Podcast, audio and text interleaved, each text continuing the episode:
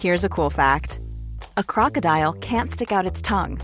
Another cool fact you can get short term health insurance for a month or just under a year in some states. United Healthcare short term insurance plans are designed for people who are between jobs, coming off their parents' plan, or turning a side hustle into a full time gig. Underwritten by Golden Rule Insurance Company, they offer flexible, budget friendly coverage with access to a nationwide network of doctors and hospitals. Get more cool facts about United Healthcare short term plans at uh1.com. I'm Sandra, and I'm just the professional your small business was looking for. But you didn't hire me because you didn't use LinkedIn jobs. LinkedIn has professionals you can't find anywhere else, including those who aren't actively looking for a new job but might be open to the perfect role, like me. In a given month, over 70% of LinkedIn users don't visit other leading job sites. So if you're not looking on LinkedIn, you'll miss out on great candidates like Sandra. Start hiring professionals like a professional. Post your free job on linkedin.com/achieve slash achieve today. Hej, mit navn er ikke Esben Brandborg Østerby, men Alexander Krav, og jeg er co-founder af rekrutteringsbureauet Statum. Og vi er blevet annoncører her på iværksætterhistorie. Bare rolig, Esben skal nok overtage lige om lidt. Jeg vil bare gribe muligheden for at fortælle dig, at hvis du gerne vil være en del af en iværksætterhistorie, frem for bare at lytte til dem, så skal du tage fat i os. Vi rekrutterer nemlig for nogle af Danmarks mest succesfulde iværksættervirksomheder. Og derfor er vi din indgang til rigtig mange unikke karrieremuligheder i startup-miljøet. Og det er selvfølgelig helt gratis for dig at få hjælp af os, da det er virksomhederne, der betaler os for at finde frem til talenter som dig. Så hop ind på statum.dk og se, hvilke karrieremuligheder vi har. Tak for din tid, og god fornøjelse med denne episode.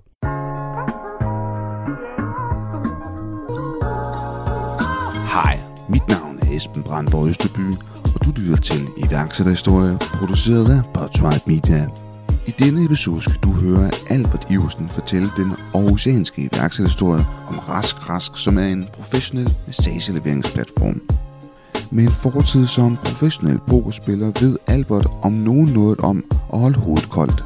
Det har han brugt til sin fordele som iværksætter, og specielt i Løvens Hule, hvor han fik en investering på hele 1,5 millioner kroner fra Jan Lermann og Christian Arnstedt. Men selvom Albert er god til at holde hovedet koldt, så har han også haft sin tvivl. Jeg tror en ting, som sikkert mange iværksættere kan genkende, det er, at det er en ting, der kommer igen og igen. Det er en eller anden form for tvivl. Tvivl er også et grundvilkår for livet. Altså uanset hvad man laver, om det er arbejde, eller om det er forhold, eller hvad end der er vigtigt for en, hvor man bor, hvor man studerer, hvad man studerer. Den tvivl er der selvfølgelig også som iværksætter, og så er den måske, måske endda større end, end så meget andet, fordi at det hele er så usikkert. Det hele er så risikabelt relativt til alt andet, man kan bruge sin, sin tid på. Albert fortæller også om en hæsblæsende tur til Las Vegas, da han stadig var professionel pokerspiller, om oplevelsen inde hos løverne, og om hvordan en praktikant fra jobcentret endte med at blive hans partner. Ellers har jeg ikke så meget mere at sige end rigtig god lytterfornøjelse. Albert, ordet er dit. Min iværksætterhistorie den starter i 2015, hvor jeg skal til en iværksætterkonkurrence, der hedder Startup Weekend. Og det omhandler health, det er emnet for den her øh, weekend. Og øh, der ugen inden kommer jeg til skade med min fod og har brug for noget behandling, og oplever bare, at det hele er så besværligt. Og der kommer jeg med den her meget simple første idé, som er Uber for, for behandling, altså Uber for behandling i hjemmet. Jeg har faktisk selv deltaget til Startup Weekend en enkelt gang. Fedt koncept i øvrigt. Øh, For dem, som ikke lige ved, hvad det er, så er det, at man i en hel weekend samles med andre iværksættere interesserede. Der er nogen, som kommer med nogle idéer, de pitcher den, og så arbejder man over en weekend på, på et givet projekt. Og det er så det, du stiller dig op og fortæller den her, det her pain, du har haft, og der kommer nogen med på projektet. Hvordan går det? Jamen, jeg får præsenteret ideen, og øh, så bliver der udvalgt de 10 idéer, som folk helst vil arbejde med her hen over weekenden. Jeg får samlet mig et rigtig godt hold omkring det her, der er ret stor interesse. Og det er jo alle mulige forskellige fagligheder, og der er mange studerende, så mange, der ikke har så meget erfaring, men jeg var selv studerende på tidspunktet også nemlig. Så vi var alle sammen uerfarne, men havde alle sammen masser af passion, og ville gerne afprøve os selv med noget iværksætteri. Så i sådan en startup weekend, så handler det meget om at få produceret en masse på meget kort tid, og prøve at få afprøvet markedet, få noget feedback på den idé, man har, og få bygget en meget simpel prototype. Så det er det, vi bruger det, øh, det meste af weekenden på, og vi har rigtig god energi på det der hold, og får en masse positiv feedback. Og øh, Så I tager I ud og snakker med folk? Altså folk, der har massageklinikker, eller som er massører? det er hovedsageligt fysioterapeuter, vi, vi snakker. På det tidspunkt? Ja, ja, og vi var på VIA, som er skolen for, for fysioterapeuter, så der var masser af fysioterapeuter og fysioterapeutstuderende, som var nemme at få fat på. Så mest dem, vi, vi snakkede med, og øh, netop fik deres feedback på, på deres pains, og om vi kunne løse deres problemer med, med den her idé. Det er faktisk nogle tal på det der med, hvor mange der sådan fortsætter efterfølgende. Jeg tror, Starter Weekend giver dem faktisk, når man sådan er med til det der. Det er faktisk ret få, som ligesom tager det med videre. Og du er så en af de få, som faktisk ikke lod den bare ligge der efter weekenden, men vil arbejde videre. Men hvad, hvad var det, der fik dig til det? Altså den store ting, det var, at vi vandt den her konkurrence. Ah, ja. Mm-hmm. No-brainer. Ja, præcis. Så det gjorde, at vi øh, fik en masse energi på det hold der, at vi alle sammen var, var meget øh, tændte på det, og vi fik også tildelt et gratis kontor i tre måneder, og fik nogle mentorer tilknyttet, som kunne, kunne hjælpe os med at arbejde videre med det. Har du en co-founder nu?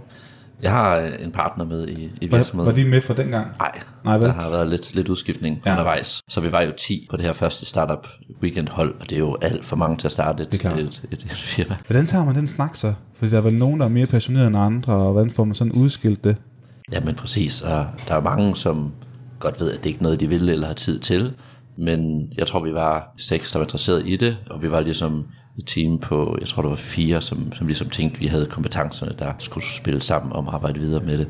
Så det er jo en svær snak at, at, at tage, det der med ligesom at skulle udelukke nogen. Men det tror jeg er en stor del af det at skulle være iværksætter, det er ligesom også at kunne træffe de her svære valg, og kunne være god til at kommunikere dem til samarbejdspartnere, eller medarbejdere, eller, eller hvem det nu er. Vi behøver ikke at fortælle, hvordan du sådan har fået udskilt de andre, men det ender i hvert fald med, at det er dig, der har projektet. Hvad gør du så efterfølgende? Er det så her, du finder din partner i dag? partner i dag, han kommer først ind måske halvandet år efter, Efter, det her. okay. Der var øh, en, af, en af dem, jeg havde der fra Startup Weekend, hende øh, kørte jeg videre med i et år, tror jeg, inden at hun så fandt ud af, at det, det var ikke lige for hende, det her med at være iværksætter. Det var for usikkert, og det første år gik også langsomt for os. Der var masser af udfordringer, som der stadig er i dag. Det mistede lidt energien for hende, fordi at vi hele tiden skulle, skulle omsætte lidt for at prøve at finde den rette model for os. Måske skulle vi sådan tage, tage det igennem det første år der. Hvad sker der i løbet af det? I har fundet ud af, at der er god feedback på det, det der i virkeligheden bare var en idé. Hvordan får I sådan øh, vinger under sejlene? Så vi havde god feedback teoretisk, altså hvor vi ligesom spurgte ud til et simpelt netværk, kunne det her være noget? Men det er noget feedback, man skal være meget varsom med som iværksætter, fordi at folk vil ofte gerne skulderklappe, de vil gerne give en noget positiv feedback, motivation, og siger de, ja, super god idé, det skal du bare gøre. Men der, hvor man får den rigtige feedback, den feedback, man kan bruge til noget, det er ved at komme ud i markedet og se, om folk rent faktisk er villige til at bruge ens produkt, er villige til at betale penge for det. Så det var ligesom det, der var vores næste step. Og i øvrigt også dem, som så gerne vil give noget råd. Altså gode råd kan jo også være dyre, så man skal være varsom med, hvem man egentlig lytter til. Hvad, hvad, men hvad siger så folk så til det, da I sådan er ude reelt og snakke med dem, som skal være kunder, og dem, som skal være... Ja, det er jo markedsplads, skal vi jo lige huske at sige. Du har massørerne på den ene side, og dem, som gerne vil have en behandling på den anden side. Og det er jo så fysioterapi dengang, ikke? Mm. Hvad siger folk til det? Så det første med, med sådan en markedsplads, hvor man har to sider, det er jo, at man skal have yderne, eller man skal have produktet. Det er jo lidt en, et ægget og kyllingen øh, spørgsmål, men det er simpelthen yderne produkt, man skal have først. Så for os var det først og fremmest at få fat på en masse fysioterapeuter. Og der prøvede vi alle mulige forskellige kanaler, som øh, ikke rigtig virkede for os. Jamen, vi øh, prøvede at tage kontakt direkte til, til fysioterapeuter ved at skrive til dem. Vi prøvede at lave nogle opslag på nogle Facebook-grupper, øh, men man kunne ikke rigtig få fat i nok, eller få nogen, som rent faktisk var interesseret i at starte op med os. Så øh, fik vi øh, fat i øh, en øh, masse arbejdsløse fysioterapeuter, og skrev ud til, øh, jeg tror, 50 forskellige, om, om det her kunne være noget for dem. Og det var altså folk, der ikke rigtig havde noget andet på det her tidspunkt, så ideelt skulle det være en, en rigtig god løsning for dem der fik vi øh, på en eller anden måde overbevist fem af dem om, at de skulle give os en, en chance øh, fra start. Det, det er klart. Ja, der tror jeg, det var to måneder efter, vi vundet den her konkurrence. Så vi var meget hurtigt ude ligesom at prøve at få fat på folk til at komme ind på platformen. Kan vi lige inden vi kører videre der, jeg kunne godt tænke mig lige at høre, hvad det var, der gjorde, at, altså hvad skrev I de opslag for eksempel på Facebook, og hvad sagde I til fysioterapeuterne? Fordi at, at det kunne være interessant at høre, for ligesom at forstå, hvorfor var det, de ikke var interesserede. Det er snart fem år siden det her, så præcis hvad der stod, hvad vi sagde, det, det kan jeg ikke lige huske. huske, okay. Men jeg tror, grund til, at de ikke var med på det, det var, at det var så ungt, uprøvet et koncept på så tidligt et stadie. Det handler ikke om at høre, hvad er det for nogle pain points, I har, som måske i virkeligheden set i hindsight, du måske skulle have gjort. Helt sikkert. Og det er jo også et udtryk for, hvor unge og uerfarne iværksættere vi var Ja, på det man tidspunkt. præsenterer bare sit produkt, og så regner man med, at folk de bare, yes, det er det mm. fedeste. Men det, man skulle have spurgt, det var, hvad er det for nogle problemer, I oplevede?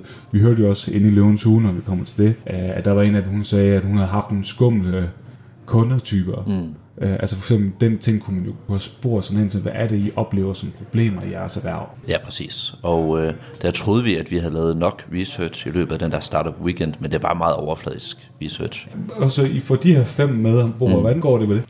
Jamen, øh, så har vi bygget en, en hjemmeside, som øh, man kan booke igennem. En meget simpel prototype af en hjemmeside, og selve bookingsystemet tager to minutter om at loade, og hvis man prøver at sidde på, på nettet i dag og, og vente i to minutter, så ved man, hvor uendelig lang tid det er. Så vi efterspurgte virkelig lang tålmodighed for vores brugere. Men på en eller anden måde, så fik vi den, den første booking igennem, og så er de næste to-tre bookings i løbet af halvanden måned, tror jeg. Og hver af de booking var en kæmpe sejr for os. Vi øh, kontaktede kunderne efterfølgende og fik meget positiv feedback på det.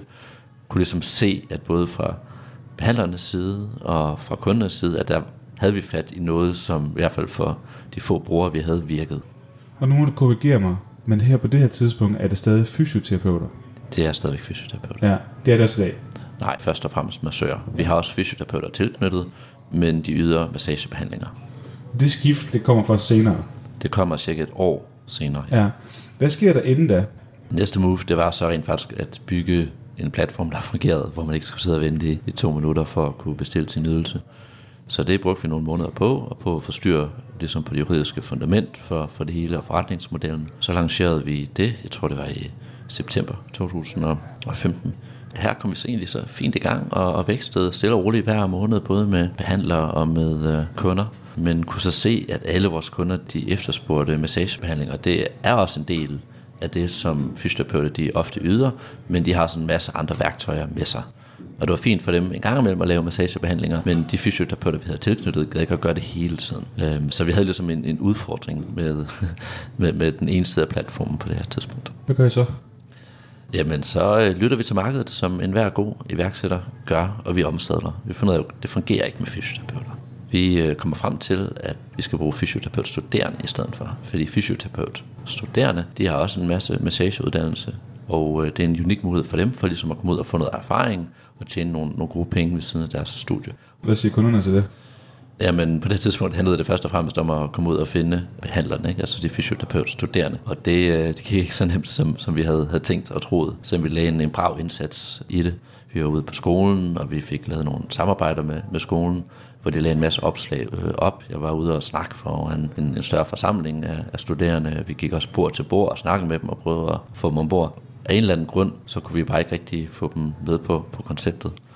Så øhm, var vi så ude og undersøge markedet for, for massører i stedet for, og fandt ud af, at der er så mange i Danmark, som har taget den her uddannelse til at blive massør, som er virkelig passionerede for at kunne bruge deres massøruddannelse til at kunne hjælpe mennesker, men som ikke bryder sig om alt det her administration og markedsføring, som er forbundet med at skulle starte op selvstændigt.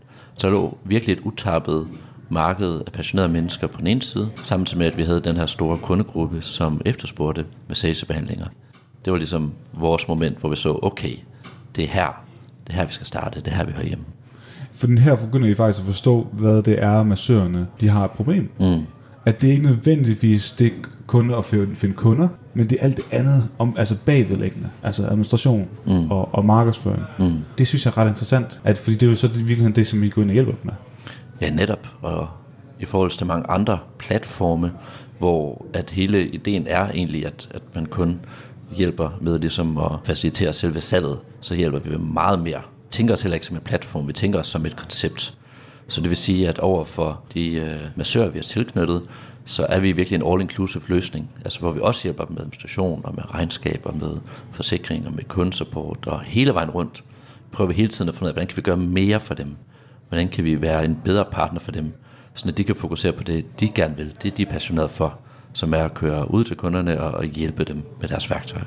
Det er super god mening. Og det har man også set mange andre gøre noget den dur der. Jeg tror rigtig mange, som når man laver en markedsplatform, at så tænker man bare, at man skal have den her tosidede øh, ja, markedsplatform, hvor folk ligesom skal matches, og så er det det. Men der ligger rigtig mange ting omkring det, som ligesom skal gå op i en højere enhed. Hvad gør I så herfra? Altså, I finder ud af, at de egentlig har brug for de her ekstra værktøjer mm. til at fokusere på deres forretning. Får I så bare bygget det, og så kører I? For os er det hele tiden en proces, hvor vi både bygger og hvad kan man sige, vækster på samme tid. At det er også en del af processen af at finde ud af, om det vi har bygget rent faktisk fungerer, hvad der kan blive bedre ved det. Så ofte så pusher vi noget ud en forbedring, vi har lavet, et produkt, vi har lavet, som vi godt ved ikke er helt færdigt, men simpelthen for at få forbedringens idéer fra kunder og fra, fra massører, for at få feedback fra dem, så vi kan finde ud af, hvad er det, vi kan gøre bedre i det her. Ja. Øh, fordi det ved vi ikke selv. Det bliver vi nødt til at få deres feedback for at finde ud af det, i stedet for at lave, basere det på vores, på vores egen antagelser, som, som ofte vil være forkert. Vi sidder jo i Aarhus lige nu, øh, i øvrigt nede i en, øh, i en cocktailbar, nede i en kælder her på, på PV, tror jeg det hedder, cocktailbar, eller noget andet stil. Så, så du har startet her i Aarhus. På det her tidspunkt, er det så kun folk i lokalområdet, eller begynder I sådan at kigge ud, så I har alle mulige andre steder også? Vi starter i Aarhus, i Aarhus og omegn, som, som vi kalder det. Det er ligesom her, vi har vores base, og her vi har vores største netværk, og her vi ligesom skal afprøve konceptet, om det kan fungere i praksis. Da vi så ligesom begynder at kunne se en, en god, flot vækstkurve, hvor vi kan se, at, at behandlerne er, rigtig glade for det, så er det, at vi begynder lige så langsomt at, at bygge ud og vækste ud til andre byer. Jeg er lige flyttet til Danmark efter flere år i udlandet. Jeg har arbejdet som freelancer, og jeg ved, at der er særlige beskatningsregler i forhold til freelancearbejdet. Men hvordan de er, det kan jeg ikke helt huske. Meget har dog ændret sig, og jeg ved ikke helt længere, hvor jeg finder den rette hjælp til min økonomi. Og jeg tør ikke google min vej frem til en fremmed revisor. Det her var en kundeudtalelse på Trustpilot om Ageas, som er episodeannoncør på denne episode. Deres online-værktøj, som er 100% gratis at bruge, giver dig tre tilbud for revisorer, der matcher din lokation, personlige værdier og pris. Ageas kan hjælpe dig med blandt andet at spare tid og penge ved at sikre dig, at du får de fradrag, du er berettet til. Det eneste, du skal gøre, er at beskrive opgaven, du skal have løst, i det link, du finder i show notes. Det er jo ikke nogen hemmelighed, at vi har lavet to episoder tidligere med mm. dig her. og det i sig selv er ret vildt, men og nu tager vi så den tredje her. I en af de andre episoder taler du øh, om, hvor, hvordan I sådan øh, vækstede med 1000 procent. Vil du prøve sådan at sætte et ord på, hvad tankegangen, ja, hvordan I sådan arbejder med det? Så 1000 procent, det er jo et rigtig flot højt tal, men det er jo selvfølgelig også fra, fra små tal. Så den slags vækstrater kan vi desværre ikke køre, køre længere. Øh, men det er jo heller aldrig målet. Det er meget svært at lægge den slags mål som iværksætter, når det hele stadigvæk er nyt, når det er et nyt koncept, og det er uafprøvet, men ikke rigtig ved, hvordan folk vil reagere på det. Så måden øh, vi arbejder med det på, det er ofte at tænke, jamen hvad kan vi gøre nu og her? Hvordan kan vi gøre det bedre for, for kunder og for massører? Hvordan kan vi nå ud til, til flere mennesker? Hvordan kan vi gøre det nemmere for os selv ved at automatisere nogle, nogle processer, der frigør nogle ressourcer til, at vi ligesom kan, kan fokusere på nogle andre idéer og initiativer. Så sådan min daglige måde at arbejde med det på, lige fra start og stadigvæk i dag, det er meget at se, på, hvordan kan vi gøre det 1% bedre i dag? Altså, hvordan kan vi gøre det nemmere, eller bedre, eller smartere, eller hurtigere? Et eller andet. Og over tid så akkumulerer det til, til rigtig mange procent, og det er der, man gør den store forskel. Men hvad er det? Er det så, fordi... Det var fordi, når jeg sidder og tænker på også, hvordan jeg selv sådan prøver at forsøge at skabe en forretning, at man har alle mulige ting, man gerne egentlig vil, men det er også det der med at fokusere på de ting, som, hvor der er størst udbytte. Mm. Så, men hvad var det, I sad gjorde? Var, var det helt ned til ah, man skal, det grafiske her have en lidt anden nuance, eller øh, skal vi arbejde på SEO'en lige en halv time her, fordi så, de, så kan det, du ved, give det mening? Altså sådan nogle små ting, eller hvad var det, hvordan arbejder du sådan projektstyringsmæssigt, så du har fokus de helt rette steder? Det er jo en af de store udfordringer som iværksætter. Det er, at man altid har en liste på tusind ting, men man kun kan nå 100 af dem. Så det svære det er at, at prioritere. Men ja, i praksis for os, så er det netop at, at skrue på de små ting. Om det kan være noget grafisk, om det kan være at arbejde med noget SEO og, og, og vinde et, et godt link, om det kan være at arbejde på nogle budskaber, eller prøve at automatisere en, en proces, eller få en dybere forståelse for, hvad der er for nogle udfordringer kunder, eller, eller massører de oplever, og hvordan vi kan gøre det nemmere for dem. Det er hele vejen rundt, ja. hvor vi dag til dag prøver at bare gøre det en lille smule bedre. Jeg tror, at det er noget af det allervigtigste overhovedet, det er det her med fokus og, og prioritering. Jeg tror, jo mere en kompleks forretning man har, jo vigtigere bliver det. Fordi at så er der flere ting, der konkurrerer om ens opmærksomhed. Og det tror jeg er en af de største produkter, man har som iværksætter, især når man får et, et hold under sig. Det er simpelthen ens beslutninger og ens prioriteringer. Øh, så at kunne formå at forstå, jamen, hvor kan jeg lige nu producere den største værdi for virksomheden med den laveste niveau af, af tid. Det er den den store evne, tror jeg, som iværksætter, og meget af det, der virkelig adskiller dem, der er succesfulde fra, fra dem, der ikke er. Jeg tror, du er ret. Det går meget godt. med de 1000%. Du finder også en ny partner. Mm. Hvordan, øh, hvordan, hvordan foregår det? Jamen det foregår øh, faktisk ved, at vi får en øh, rigtig dygtig øh, praktikant ind på holdet, som kommer fra jobcentret. Han skulle have skrevet en, en Ph.D., men valgte at hoppe, hoppe fra det. Så en super, super skarp gut, som kommer med et kæmpe drive, og han viser virkelig sit værd i den der praktik. Og øh, vi ender så med at ansætte ham efter praktikken. Og øh, over det næste år, så udvikler han sig bare ekstremt meget og tager mere og mere ansvar. Og øh, jamen, så kom jeg frem til, at, at, at ham her, ham vil jeg virkelig gerne have med hele vejen. Han kæmper for det, han er passioneret, vi arbejder rigtig godt sammen, supplerer hinanden rigtig godt. Og så tilbyder jeg ham simpelthen et, et partnerskab i, i virksomheden. Jeg elsker den historie. Det er bare, jeg føler jo, Gary V, han siger det også rigtig, øh, rigtig tit på de sociale medier, at hvis man ikke lige har ideen, eller um, der er bare nogen, man ser ret meget op til, det kan også bare være en virksomhed, man ser op til, et koncept, man godt kan lide, hvorfor så ikke bare komme ind og arbejde for dem? og give den gas, lære noget af dem, og så kan det være, at man selvfølgelig så kan starte sit eget, eller man kan være så heldig, at partnerne i det selskab, i det her tilfælde dig, mm. synes, at de har gjort det så godt, at det er næsten uundværligt. Mm. Du er uundværlig for os. Mm. Jeg vil have dig med i det her. Hvordan tog du egentlig den snak med ham? Altså fordi, at, altså sådan at komme og sige til ham, at jeg vil gerne have dig med på det her.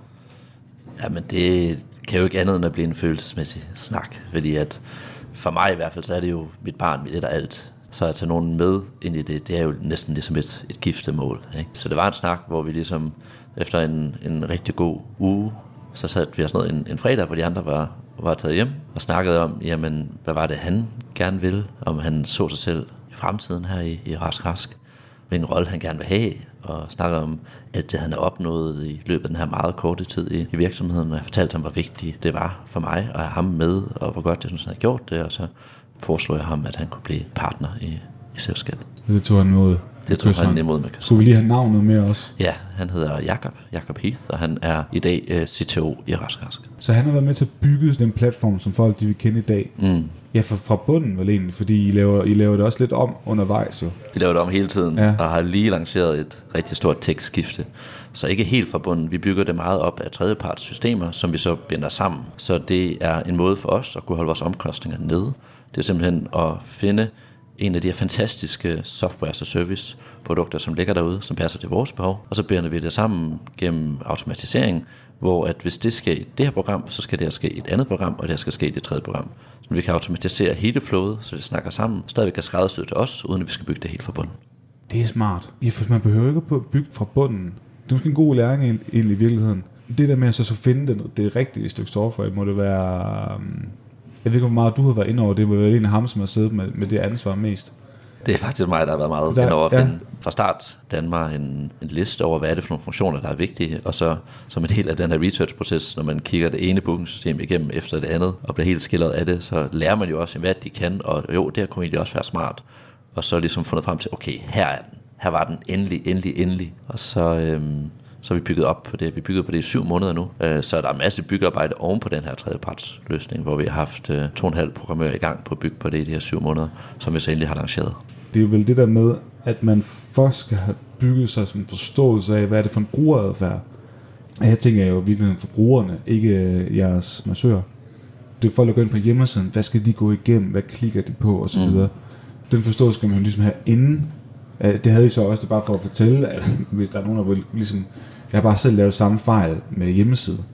Altså du ved, den klassiske, man skulle finde et template på WordPress, mm. og så sidder man og bliver forblændet af et eller andet flot design, og man mm. tænker, det der, det skal jeg have. Det ser, det ser skide smart ud, lige til, til det, de har lavet der, og så, når man så endelig sidder med sådan, ej, det går jo ikke. Mm. Så vores måde at arbejde på, det er jo meget at starte med at finde det første virkelig dårlige bookingsystem, som bare fungerede nogenlunde. Det var det, der tog to minutter om at loade. Så brugte vi øhm, de næste tre måneder på at finde og bygge et nyt system op i stedet for. Og det holdt for os i et år. Så fandt vi et nyt, hvor vi var blevet mere bevidste om, hvilke behov vi havde, som holdt for os i to år. Og så har vi så lanceret et nyt igen. Men der finder vi jo hele tiden ud af i den proces, jamen, hvad er det, vi har brug for? Hvad er det, behandlerne og kunderne efterspørger. Og der er jo meget, der er skrevet ned, og også rigtig meget, der ligger øh, i, i hovedet på, på mig og, og på Jakob i al den tid, vi arbejdede med det, og fordi vi bare tænker på det hele tiden. Hvad så med hele det her med investering? Fordi øh, I tager jo ikke nogen penge ind før løvens hule. vi har bootstrappet. Jeg har lagt nogle øh, penge ind i, i firmaet, så det er ligesom det, vi har klaret os for. Jeg har øh, en baggrund som professionel pokerspiller, så der havde jeg noget på, på kistebunden. Det bliver jeg simpelthen nødt til at spørge lidt ind til os. Forretning handler jo også om at holde hovedet koldt. Altså er der nogle af de der ting, der er fra, fra pokerverdenen, som sådan, du har taget med ind i det her med at være iværksætter? Og, og har det jo også noget at gøre med den der frihed, eller som der ikke er, altså det er jo lidt en illusion det der med frihed, fordi du bliver fanget i dit eget projekt jo, men at du selv kan strukturere dine ting. Helt sikkert. Der er rigtig meget, jeg har taget med mig fra, fra poker. Øh, og det allerførste, det var bare ideen om at skulle være iværksætter, fordi jeg netop havde levet som øh, succesfuld professionel pokerspiller over 10 år, som er det mest frihedsgivende arbejde, man, man kan tænke sig. Og efter det kunne jeg ikke forestille mig at skulle arbejde for andre. Der havde jeg simpelthen været for forkælet fra, fra en ung alder. Så, så det første, det var bare ideen om at være, være iværksætter. Og øh, det, øh, det er også taget med mig det er ja, evnen til at holde, holde hovedet øh, koldt i, i pressede situationer. Det er noget, der har været en stor del af min hverdag som pokerspiller, og noget, som også er en stor del af min hverdag i dag som iværksætter. Noget andet, det er meget selve beslutningstagningsprocessen, hvor at man som pokerspiller lærer at tænke i scenarier, øh, hvor de fleste de tænker i narrativer. Altså de tænker, hvis jeg gør det, så skal det. Hvor man som pokerspiller tænker, hvis jeg gør det, jamen så er der 10% chance for, at der sker X, øhm, 30% chance for, at der sker Y, og 60% chance for, at der sker Z. Så man ligesom forbereder sig på alle de forskellige scenarier, og gør sig klar til, hvordan man skal reagere i de forskellige scenarier. Så bliver man heller ikke overrasket på samme måde og forberedt på enhver situation. Det er interessant. Jeg gør alt for meget det andet der med, med narrativerne. Det er faktisk en, en rigtig, rigtig god pointe. Den vil jeg tage med mig videre. Jeg bliver nødt til at lige spørge, fordi når jeg sådan tænker på alt det andet, du sagde med historien om at I fik ideen til Startup Weekend og sådan noget. På det her tidspunkt er du jo egentlig stadig pokerspiller. Men hvorfor ville du ikke fortsætte med det? Hvorfor ikke bare... Var det ikke et meget fedt liv? Det er på, på mange måder drømmelivet at være succesfuld pokerspiller. Man skal ikke stå til ansvar over for nogen andre. Man kan arbejde lige så meget og lige så lidt, man, man vil. Det er rigtig gode penge, hvis man er, hvis man er god til det. Men øh, jeg var simpelthen gået død i det. Så den passion, jeg havde haft i det fra start, hvor jeg virkelig bare havde elsket det og nørdet det, som jeg gør med alting, som jeg begynder at bruge min tid på den passion, den, den var ligesom effet ud over tid. Til sidst så hang det mig skulle lidt ud af halsen. Jeg skulle noget andet og noget mere, og noget, der var mere meningsfyldt. For det at være pokerspiller, det er, det er meget et solo-arbejde, og det er meget at sidde foran skærm. Det meste, det er online poker for, for de fleste.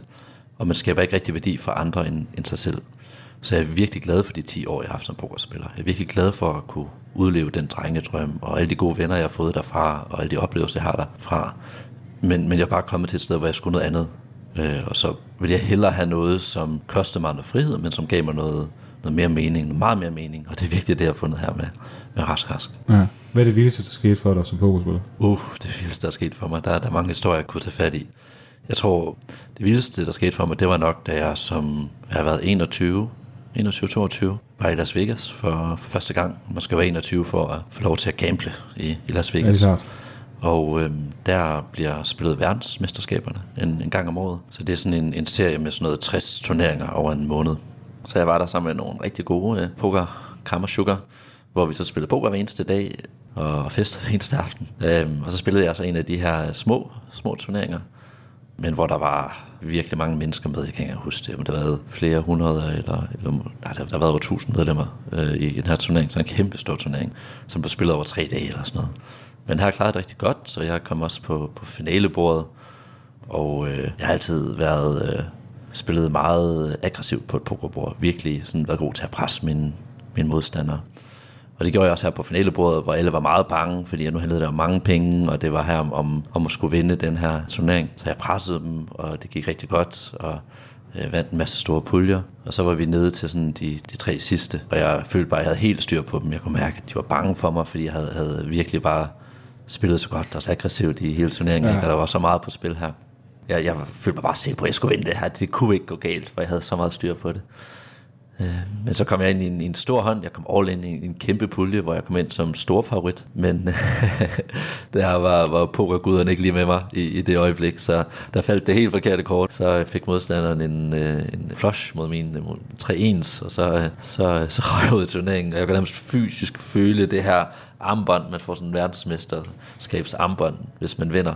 Fysisk følte det bare falde af min arm, og jeg var bare sådan helt nede i kuldekælderen sådan i, i, i flere dage efter. Og, ja, så, så det var en ordentlig mavepuster som, som 21-årig. Som iværksætter, så sker der jo også nogle, øh, det går jeg ud fra, måske kan du tale lidt om det også, nogle af de samme momenter af følelse af, at tingene glider fra hinanden. Har du har været sådan nogle, nogle situationer i det hele taget? Det er der næsten hver dag. Altså i hvert fald hver uge, så er der jo et eller andet, som man håber, der gik, der ikke gik. Da hende, den, den første partner, jeg havde med i, i selskabet i det første års tid, øh, da, da hun meddelte, at hun følte altså ikke det her mere, at hun kunne ikke lige se sig selv i det, havde mistet lidt troen og energien på det. Det var en ordentlig mavepuster for mig. Det, der genovervejede jeg virkelig, at, at det er det her, jeg vil, øh, at, det, at jeg har forblindet mig på det her. Jeg var virkelig nede i koldkælderen der. Ja. Det kan jeg forstå. Fordi du havde jo I havde arbejdet på det så lang tid, mm. og du vil bare videre. Det er selvfølgelig også fair nok, hvis man kommer til den erkendelse, at man, øh, det var ikke lige mig. Mm. Øh, super fedt, at hun i det hele taget prøvede. Det synes jeg jo alle burde gøre på et eller andet tidspunkt i deres liv, og så er det fint nok, hvis man kommer til erkendelsen, at det var ikke lige mig. Hvordan, hvordan takte du det? Tog du noget med fra den situation fra pokerverdenen ind i, øh, i hvordan du sådan skulle takle den uh, udfordring? Jamen, jeg, jeg tror, jeg tog det her med fra pokerverdenen med, at have prøvet mavepuster så mange gange før at det er så stor en del af pokerverdenen, så det gjorde ondt, men øh, jeg rejste mig op med oprejst pande, som jeg gjorde så mange gange før i, i pokerverdenen, øh, og så, øh, så kæmpede jeg videre.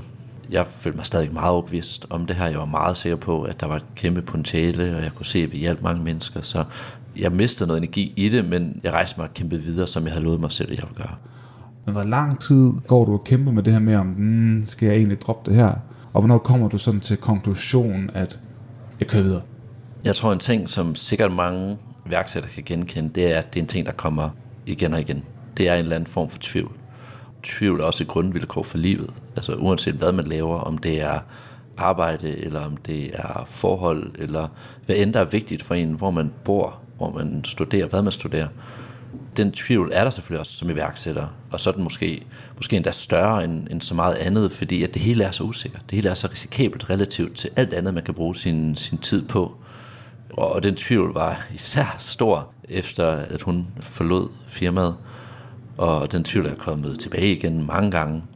Men jeg kom til et tidspunkt, hvor jeg bare kunne mærke, at den her tvivl, den var ikke produktiv. Nu bliver jeg nødt til at tage en beslutning. Er det her, jeg vil, eller ej? Og jeg kom frem til, at det er det her, jeg vil. Det er så spændende, det er så sjovt. Jeg kan mærke, at vi er på vej gode steder hen. Og det besluttede mig for, at jeg ikke vil være i tvivl. Jeg besluttede mig for, at nu lader du tvivlen ligge, nu er du bare all in på det her. Nu gør du bare det her med alt, hvad du kan, og alt, hvad du har. Drop tvivlen og find passionen. Lad os prøve at køre videre sådan i, uh, i historien, fordi uh, hvor er vi henne nu? Er vi ved at være derhen, hvor løvens hule som kommer ind i billedet, eller... Det kan vi godt sige, at vi, vi er. Øhm, op til løvens hule, der har vi øhm, egentlig bare grindet dag ind og dag ud, som jo egentlig er virkeligheden af at være iværksætter. Det, som man hører i medierne, det er jo, at man får en, en fed idé, om man får en, en god investering, så det er jo det, der er mangens opfattelse. Men hverdagen, virkeligheden af at være iværksætter, det er dag til dag hårdt arbejde hver eneste dag, dag ud og dag ind. Så det er det, vi har gjort i, i tiden op til Løvens Hule, og vi har vækstet rigtig godt. Vi har fået flere medarbejdere ombord, vi har fået øh, mange flere øh, massører på, vi har øh, mange glade kunder, og især kommet ud til en masse firmaer, som er glade for det, vi kan, kan gøre for dem. Men der er ikke sket noget spektakulært. Altså, det har bare været den her grind med andre ord, det, det er gået meget godt, mm. også siden at øh, din tidligere co hun stoppede, for du fandt jo så din, din nuværende CTO også. Hvornår går tankerne om løvens hule så i gang? Er det ligesom, som jeg hører fra mange andre, at United Production, de kontakter jer, eller sender I altså er selv en ansøgning? Vi sender selv en, en ansøgning til, til United, uh, og det er selvfølgelig uh, både uh, for at få nogle, nogle penge ind i, i firmaet, så vi kan vækste, det er for at få nogle rigtig kyndige mennesker ombord, som kan hjælpe os på et strategisk niveau. Og så er det også for at få den, den fede tv-eksponering, som man kan få i, i Løvens Hule. Og hvad har I kunnet mærke for til det? vi, har, vi har fået rigtig mange henvendelser her, efter ja. været i Løvens Hule. Det har været virkelig en, en meget intens tid. Både forberedelsen op til, fordi der er rigtig mange ting, der skal nå at, at blive klar. Med server og, og hjemmeside, der skal være klar med nogle sociale medier post og, og ads, og man skal nå så bredt ud i pressen, som, som man kan. Så der er rigtig meget forberedelse i det. Og så efter, at vi er blevet vist, så er vi bare blevet lagt ned af henvendelser. Altså virkelig bare fra, øh, fra store og små, fra, både fra behandlere, fra kunder, fra samarbejdspartnere, fra, fra virksomheder. Det, det er virkelig hele vejen rundt. Så der er nok at se til disse dage. Fedt. Som jeg husker det, da du var derinde, så var noget af det, som de var bekymret for, det var, at du kun var i de større byer. Mm. Men hvad med dem ude i de små? Mm. Har der været, så der, er der kommet sådan noget i gang i forbindelse med det, fordi nu er der kommet det her run på? Så vi er kommet ud i, i flere af de mindre lokale byer. Det var også noget af det, vi brugte meget tid på op til, at det ville blive vist i tv. Det var ligesom at, at få en masse massører på, så vi kunne komme bredere ud i, i landet og have flere tider også i, i, i byerne. Så vi er, vi er kommet bredere ud, men vi dækker stadigvæk ikke hele Danmark øh, geografisk. Jeg tror befolkningsmæssigt dækker vi omkring 4 millioner danskere, så det er klart størstedelen. Jeg kunne godt tænke mig at høre lidt mere om, hvordan, hvad var, hvad var oplevelsen af at være derinde? Jamen, det er meget intenst at, at være i Løvens Hule. Et kvarters tv, som er kottet fra halvanden times optagelser. Ja. Så, så der er jo meget mere, øh, der sker i den virkelige verden, end der øh, ses på på tv. Det, som øh, løverne selvfølgelig især fokuserer på, det er meget sådan forretningsdelen af det. Tal for det ene og for det andet, øh, og for virkelig at forstå forretningsmodellen ind til, til benene. Men det er måske ofte noget, som, som mange af seerne ikke interesserer sig så meget for, forståeligt nok. Så det er jo nok meget det, der bliver, bliver kottet ud, sådan at, at de mest får dramaet at se, og får forhandlingerne at se, som, som er det, der gør det bedste tv. Ja, for der er sådan ligesom en trætrinsraket, der er ligesom introen, mm. og så den umiddelbare, mm, det synes jeg er spændende, eller et eller andet. Så kommer der nogle uddybende spørgsmål, og så kommer der altså en, en eventuel investering og den forhandlingsproces. Mm. Det er jo også underholdende, skal man nok huske på. Men jeg har kun dog hørt, at United Production har, har været gode i hele processen til at, at hjælpe med, hvad de kan og så videre. Er det, det er også dit indtryk? Ja, vi har haft et rigtig godt samarbejde med United. De har været rigtig øh, gode til at hjælpe os med alle spørgsmål og været meget professionelle. Er der sådan en, en monolog af hele den her rejse her, som, du, som der også står tydeligt for dig? Jamen, øh, monolog, der, der tror jeg, jeg har en, en samtale med mig selv om, jeg kan se den forskel, vi gør for mennesker hver eneste dag. Jeg er så glad for det team, vi er bygget op omkring det her. Så hver eneste gang den her tvivl er kommet op, hver eneste gang vi har oplevet et, et nederlag, så har jeg haft den her samtale med mig selv, hvor jamen, det er en del af rejsen op at stå. Albert, det er, hvad du har sat dig selv op til. Øhm, men, men fortsæt med at kæmpe, fortsæt med at grind, så, øh, så skal du nok lykkes til ja, sidst. Det starter heroppe, ikke? Altså oppe i, øh, oppe i hovedet.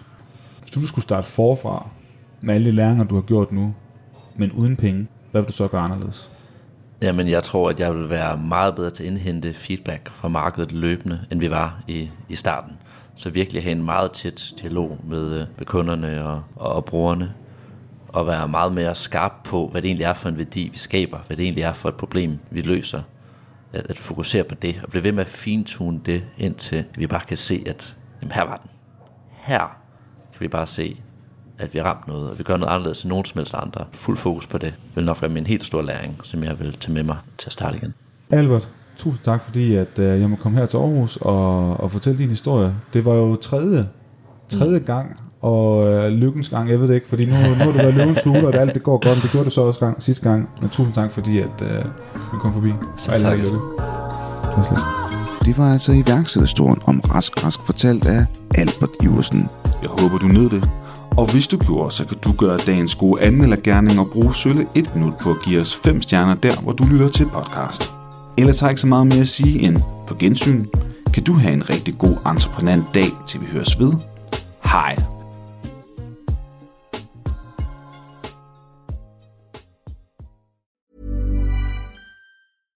Step onto the legendary clay courts of Roland Garros, where the world's best players battle it out for a chance to win the French Open title. Tennis Channel Plus is your place to watch. Stream every court from your phone or smart TV, live in HD.